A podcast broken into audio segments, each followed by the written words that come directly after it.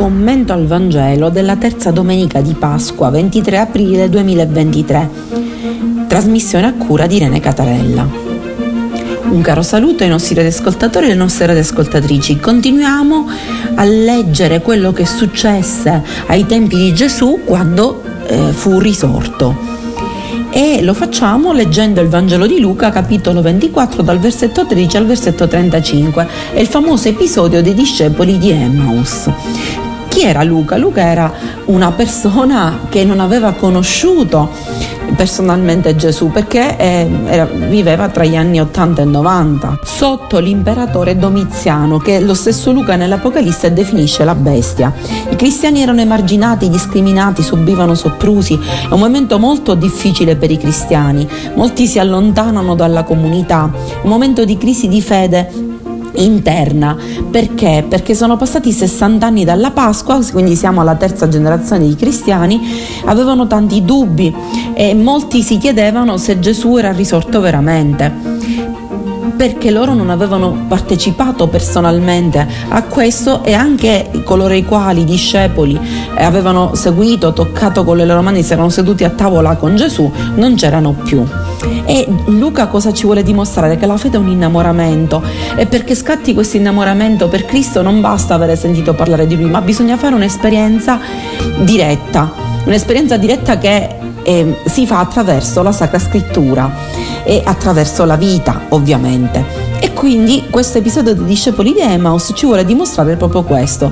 Quindi l'uomo ehm, di oggi, come l'uomo di quel periodo, si trovava in quella condizione, così come Luca, di ehm, cercare di innamorarsi di Gesù, appunto, e quindi Luca vuole dimostrarci come si fa.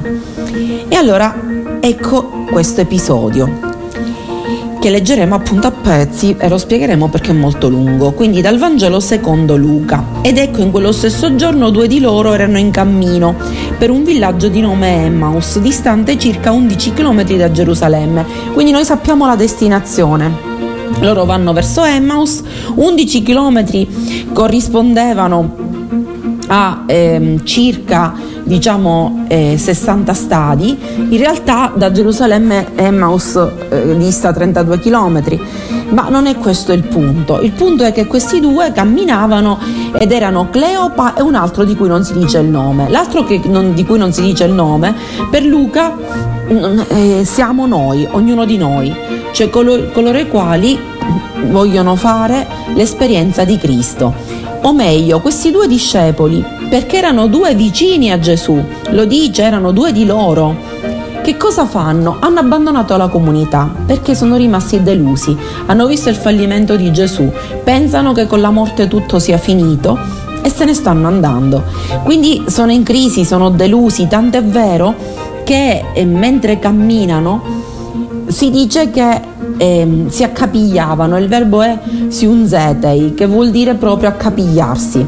Ed è strano perché si accapigliano nel momento in cui tutte e due se ne stanno andando di comune accordo?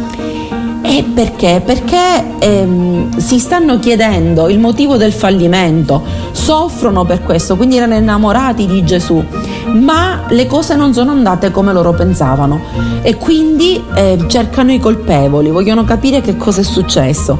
Questo significa che erano veramente innamorati, quando si sperimenta un'amarezza così e poi si, c'è una delusione vuol dire che due sono innamorati veramente. Ma cosa succede? Gesù si avvicina a loro, ma i, suoi, i loro occhi erano impediti a riconoscerlo erano chiusi perché erano chiusi appunto nelle loro convinzioni e nella loro amarezza. E che cosa succede infatti? Mentre conversavano e discutevano, Insieme Gesù in persona si avvicinò e camminava con loro, ma i loro occhi erano impediti a riconoscerlo ed egli disse loro, che cosa sono questi discorsi che state facendo tra voi lungo il cammino? Si fermarono col volto triste, uno di loro di nome Cleopa gli rispose, solo tu sei forestiero a Gerusalemme, non sai ciò che vi è accaduto in questi giorni? Domandò loro che cosa? Gli risposero, ciò che riguarda Gesù il Nazareno, che fu profeta potente in opere e parole davanti a Dio e a tutto il popolo, come i capi dei sacerdoti e le nostre autorità lo hanno consegnato per farlo condannare a morte, lo hanno crocifisso. Noi speravamo che egli fosse colui che avrebbe liberato Israele con tutto ciò. Sono passati tre giorni da quando queste cose sono accadute, ma alcune donne delle nostre ci, son, ci hanno sconvolti. Si sono recati al mattino alla tomba e non avendo trovato il suo corpo sono venute a dirci di aver avuto anche una visione di angeli, i quali affermano che egli è vivo. Alcuni dei nostri sono andati alla tomba e hanno trovato come avevano detto le donne, ma lui non l'hanno visto. Ecco qui il discorso. Cleopa, eh, quando Gesù spiega, dice ma che cosa fate? Eh, risponde quasi arrabbiato, no? E come a dire, ma eh, come non lo sai che cosa è successo? Perché quando uno è amareggiato poi magari può essere anche scontroso. E guardate cosa fa Gesù.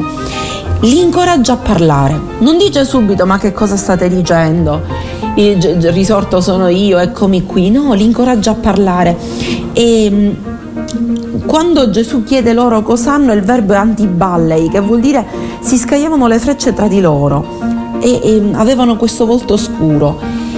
Perché li incoraggia a parlare? Perché è giusto che prima uno sfoghi la propria amarezza ed è sacrosanto questo quando uno ha una delusione e poi comincia ad imparare. Quindi Cleopa dice ma come non lo sai? Tutto questo riguarda Gesù Nazareno e loro hanno un'ottima considerazione di Gesù, lo consideravano veramente, come dice Cleopa, un profeta potente, in opere e parole davanti a Dio e a tutto il popolo. Però c'è stato un problema, capite? I sacerdoti appunto lo hanno preso, lo hanno crocifisso, è morto. Sono passati tre giorni, dopo tre giorni si dichiarava morto in assoluto una persona, ma raccontano l'episodio delle donne che vanno al sepolcro e non lo trovano e anche altri discepoli erano andati lì e non l'avevano trovato e, e questa cosa li sconvolge però su che cosa loro puntano l'attenzione Cleopa e quest'altro discepolo? Sul fatto che alla fine è morto e quindi loro manca la fede nella resurrezione. E se la vita termina con la morte allora le, le sconfitte rimangono sconfitte. Qual è il loro primo errore? che continuano ad aspettare il Messia trionfante. E non si sono mh, fatti scalfire minimamente dalle loro convinzioni tradizionali. Eppure avevano sentito Gesù parlare sicuramente che aveva parlato di questo regno di Dio dell'amore universale del mondo nuovo. Ma i loro sogni, i loro disegni erano quelli, non sono corrisposte alle cose che sono successe, tutto è finito. Perché? Perché i sogni e i disegni di Dio sono diversi da quelli degli uomini e noi dovremmo aprirci per comprendere questo. Il secondo errore che loro hanno fatto è che sanno che ci sono persone che hanno cominciato a capire, a vedere. Ricordiamo il discepolo che non ha nome con Pietro che quando vede il sepolcro vuoto guarda, come si dice, osserva oltre Orao e crede. Quindi hanno notato l'annuncio di discepoli di Emos, ma non sono andati a verificare di cosa è successo. Quindi non, hanno, non sono stati capaci di fare in modo che questa esperienza di queste donne che hanno, hanno visto il sepolcro vuoto degli altri discepoli potesse essere una loro esperienza. Non hanno capito che poteva dare qualcosa che poteva illuminare anche loro. Non sono rice- interessati a questo perché sono rassegnati e se ne vanno per la loro strada. Che cosa fa Gesù? Ovviamente a questo punto Gesù li deve scuotere e quindi disse loro, stolti e lenti di cuore, a credere in tutto ciò che hanno detto i profeti, non bisognava che il Cristo patisse queste sofferenze per entrare nella sua gloria? E cominciando da Mosè e da tutti i profeti, spiegò loro in tutte le scritture ciò che si riferiva a lui. Ecco Gesù a questo punto li scuote e per scuoterli dice ma veramente aprite gli occhi voi non avete cercato di capire cosa è successo a Gesù di Nazareth, allora che fa? apre loro gli occhi spiegando la parola di Dio.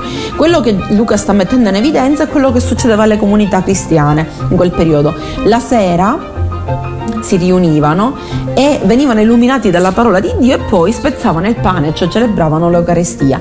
E allora che fa Gesù per aprire gli occhi? Spiega, abbiamo bisogno di qualcuno che ci spiega la parola, spiega cosa, eh, i suoi segni, cioè come lui fosse presente nella parola di Dio, a cominciare da, da Mosè e a seguire da tutti i profeti. Quindi questi avvenimenti come lui, era coinvolto lui in questo. e spiega quindi come il più grande crimine che, è quello di morire sulla croce è diventato il capolavoro di Dio, è la rappresentazione dell'amore di Dio per noi, il donarsi totalmente. Quindi per, ci vuole qualcuno che spieghi a noi le scritture, ma non con freddezza come un'arida lezione, ma con parole che scaldano il cuore. Ed ecco che i due cominciano ad aprire gli occhi e già si fa sera. Gesù fa finta di andare oltre, ma loro dicono, chiedono, lo implorano di restare con lui. Già cominciano a intuire qualcosa, cominciano a sentire che qualcosa nel loro cuore si risveglia, la speranza, la luce e la consapevolezza di non essere soli. Ecco, loro pensano di essere soli, certe volte noi pensiamo di essere soli, ma non siamo soli. Che cosa succede a questo punto? Per aprire gli occhi devono vedere Gesù che spezza il pane. Ed è così, mentre lui spezza il pane, recita la benedizione, lo distribuisce, loro aprono gli occhi, ma Gesù scompare. E infatti è proprio così quello che succede. Quando furono vicini al villaggio dove erano diretti, egli fece come se dovessero andare più lontano. Ma essi insistettero, resta con noi perché si fa sera e il giorno è ormai al tramonto. Egli entrò per rimanere con loro. Quando fu a tavola con loro prese il pane, recitò la benedizione, lo spezzò e diede loro. Allora si aprirono loro gli occhi e lo riconobbero, ma egli sparì dalla loro vista. Ed essi dissero l'un l'altro, non ardeva forse noi il nostro cuore mentre egli conversava con noi lungo la via, quando ci spiegava le scritture? Ecco, quindi perché nello spezzare del pane riconosciamo il risorto? Perché come nell'ultima cena lui dona totalmente se stesso, ci fa dire guardate io sono pane, io sono nutrimento, unite la vostra vita alla mia per, per avere la Zoe Aonios, la vita eterna. E perché io ho donato me stesso totalmente, fino alla mia briciola, ultima briciola di pane, cioè fino alla mia, eh, la mia parte più piccola del mio tempo, vi ho donato tutto me stesso. Allora lì noi sentiamo questo amore che, e, e sentiamo che anche della nostra vita, se noi la doniamo per amore, nessuna briciola della nostra vita andrà persa. Gesù non è morto, non è un cadavere, ma è glorioso in Dio e noi dobbiamo capire che Lui ci ama ed è con noi anche se è invisibile ai nostri occhi, ecco perché sparisce. Nel momento in cui loro hanno fatto questa esperienza di Gesù, cosa fanno? Partirono senza indugio e fecero ritorno a Gerusalemme, dove trovarono riuniti gli undici e gli altri che erano con loro, i quali dicevano: Davvero il Signore è risorto ed è apparso a Simone. Ed essi narravano ciò che era accaduto lungo la via e come l'avevano riconosciuto nello spezzare del pane. Ecco, nel momento in cui una persona ha l'esperienza di Dio, e si è innamorata di lui, ha unito la propria vita alla sua, non può fare a meno di dirla agli altri.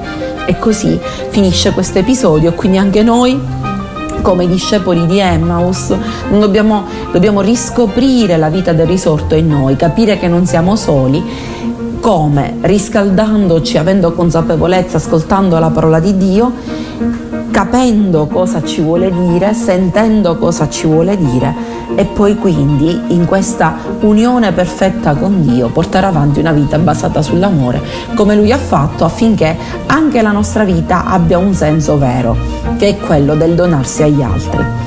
Quindi non abbiamo paura delle crisi che ci possono essere, non abbiamo paura del fatto che eh, si, ci possono essere degli allontanamenti e dei dubbi, ma noi testimoniamo nella nostra vita la presenza di Cristo, doniamola agli altri affinché anche gli altri possano vivere in questa luce e trovare un senso alla loro vita come noi l'abbiamo fatta con la nostra in Cristo Gesù. Un caro saluto quindi da Irene Catarella, una buona terza domenica di Pasqua in Cristo risorto che continua a essere con noi e arrivederci